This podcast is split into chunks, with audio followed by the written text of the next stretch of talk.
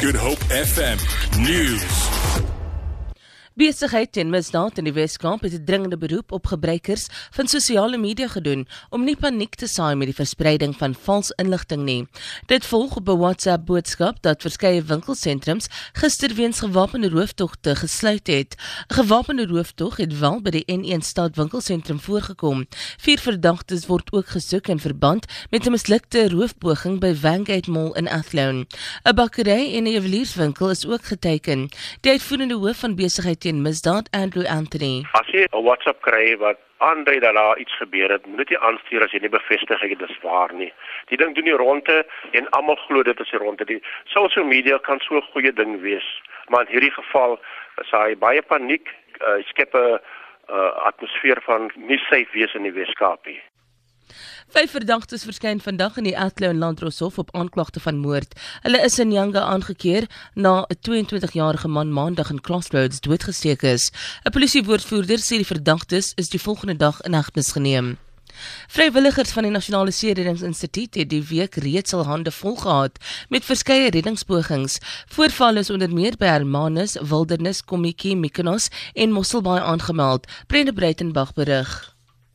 Dinsdagmiddag was die NSRI se onderstasiebevelvoerder by Kommetjie op pad huis toe toe hy by Capri op 'n man afgekom het met 'n ernstige steekwond in die nek. Dave Smith het sy bes probeer om die bloedvloei te keer en het die man in 'n kritieke toestand na die hospitaal vervoer. Die pasiënt het egter later aan sy wond beswyk. By Wildernis is vier jong mans van Holland gered nadat sleurstrome hulle die see ingetrek het. In Bermanus het drie roeiers op hulle kajakke op die klein rivier Strandmeer in die moeilikheid beland toe 'n sterk noordwester hulle 'n paar keer omgedop het. Hulle is veilig aan wal gebring. Brenda Breitenberg, SAK nuus, Kaapstad. Matrikulante wat verder wil studeer word aangeraai om aanlyn kursusse te volg. Na raming sal slegs 2 uit elke 10 matrikulante in 2017 op 'n kampus kan studeer. Die uitvoerende dekaan van die privaat onderwysinstelling, the Tax Faculty, Stean Kloo, sê aanlyn leer is 'n moontlike kostoeltreffende manier om te studeer. Die Universiteit van Kaapstad en Unisa het begin om aanlyn kursusse in samewerking met die privaat sektor aan te bied. Die nasionale studente Hulpfonds het reeds 233 000 aansoeke ontvang.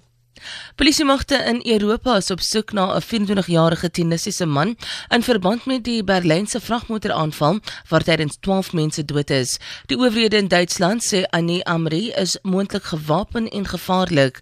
'n Beloning van 4 miljoen rand is uitgereik vir inligting wat tot sy hegtenisneming kan lei. Amri het verlede jaar in Duitsland aangekom en het glo 6 verskillende name en 3 nasionaliteite in Europa gebruik.